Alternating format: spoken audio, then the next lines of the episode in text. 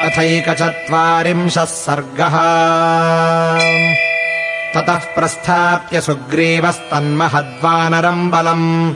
दक्षिणाम् प्रेषयामास वानरानभिलक्षितान्। नीलमग्निसुतम् चैव हनूमन्तम् च वानरम्। पितामहसुतम् चैव जाम्बवन्तम् महौजसम्। सुहोत्रम् च शरारिम् च शरगुल्मम् तथैव च गजम् गवाक्षम् गमयम् सुषेणम् वृषभम् तथा मैन्दम् च द्विविदम् चैव सुषेणम् गन्धमादनम् उल्कामुखमनङ्गम् च हुताशनसुता बुभौ अङ्गदप्रमुखान् वीरान् वीरः कपिगणेश्वरः वेगविक्रमसम्पन्नान् सन्ति देशविशेषवित् तेषामग्रेसरम् चैव बृहद्बलमथाङ्गदम् विधाय हरिवीराणामादिशद्दक्षिणाम् दिशम्। ये केचन समुद्देशास्तस्याम् दिशि सुदुर्गमाः। कपीशः कपिमुख्यानाम् स तेषाम् समुदाहरत्। सहस्रशिरसम् विन्ध्यम् नानाद्रुमलतायुतम्।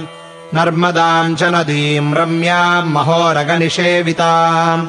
ततो गोदावरीम् रम्याम् कृष्णवेणीम् महानदीम् वरदाम् च महाभागाम् महोरगनिषेविताम् मेखलानुत्कलांश्चैव दशार्ननगराण्यपि आब्रवन्तीमवन्तीम् च सर्वमेवानुपश्यत विदर्भानृष्टिकांश्चैव रम्यान् माहिषकानपि तथा वङ्गान् कलिङ्गांश्च कौशिकांश्च समन्ततः अन्वीक्ष्य दण्डकारण्यम् सपर्वतनदीगुहम् नदीम् गोदावरीम् चैव सर्वमेवानुपश्यत। तथैवान्ध्रांश्च पुण्ड्रांश्च चोलान् पाण्ड्यांश्च केरलान्। अयोमुखश्च गन्तव्यः पर्वतो धातुमण्डितः।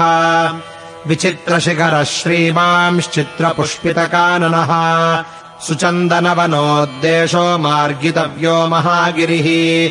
ततस्तामापकाम् दिव्याम् प्रसन्नसलिलाशयाम् तत्र द्रक्ष्यथ कावेरीम् विहृतामप्सरो गणैः तस्यासीनम् नगस्याग्रे मलयस्य महौजसम् द्रक्ष्यथादित्यसङ्काशमगस्त्यमृषि सत्तमम् ततस्तेनाभ्यनुज्ञाताः प्रसन्नेन महात्मना ताम्रपर्णीम् ग्राहजुष्टाम् तरिष्यथ महानदीम् सा चन्दनवनैश्चित्रैः प्रच्छन्नद्वीपवारिणी कान्ते वयुवती कान्तम् समुद्रमवगाहते।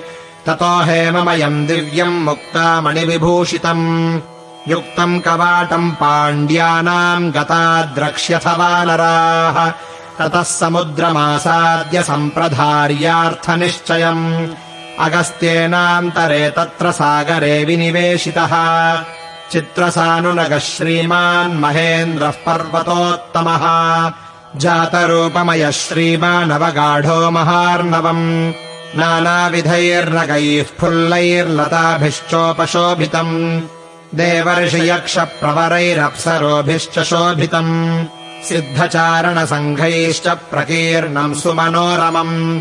तमुपैति सहस्राक्षः सदा पर्वसु पर्वसु द्वीपस्तस्यापरे पारे शतयोजनविस्तृतः अगम्यो मानुषैर्दीप्तस्तम् मार्गध्वम् समन्ततः तत्र सर्वात्मना सीता मार्गितव्या विशेषतः।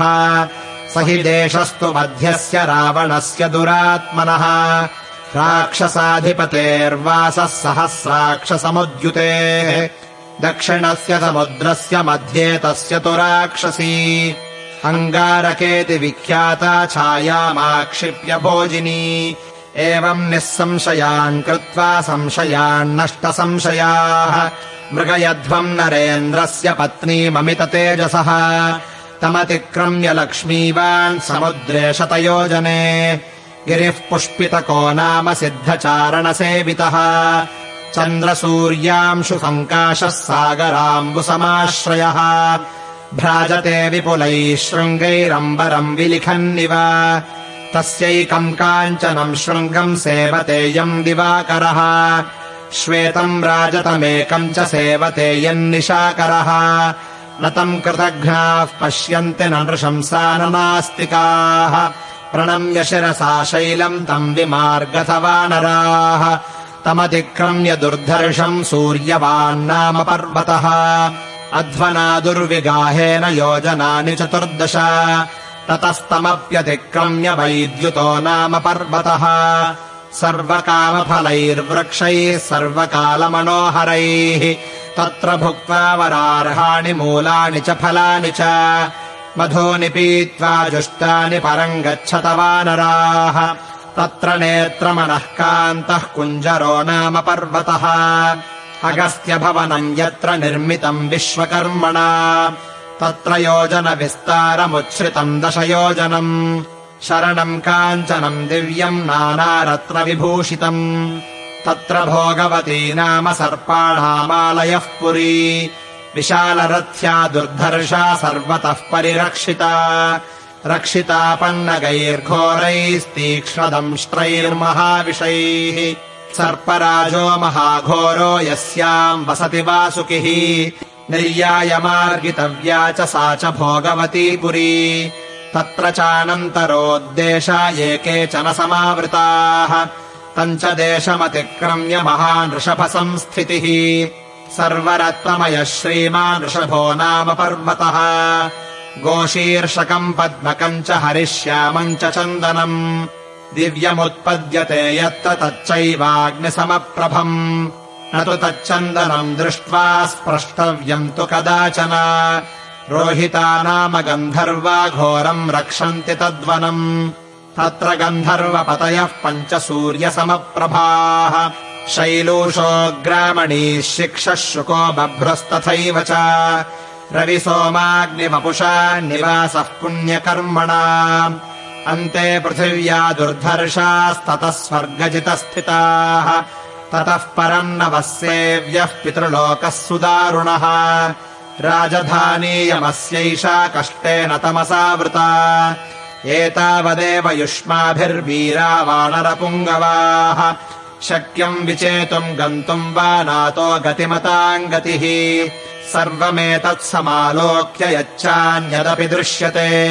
गतिम् विदित्वा वैदेह्याः सन्निवर्तितुमर्हथ यश्च मासान्निवृत्तोऽग्रे दृष्टासीतेति वक्ष्यति। मत्तुल्यविभवो भोगैः सुखम् स विहरिष्यति ततः प्रियतरो नास्ति मम प्राणाद्विशेषतः। कृतापराधो बहुशो मम बन्धुर्भविष्यति।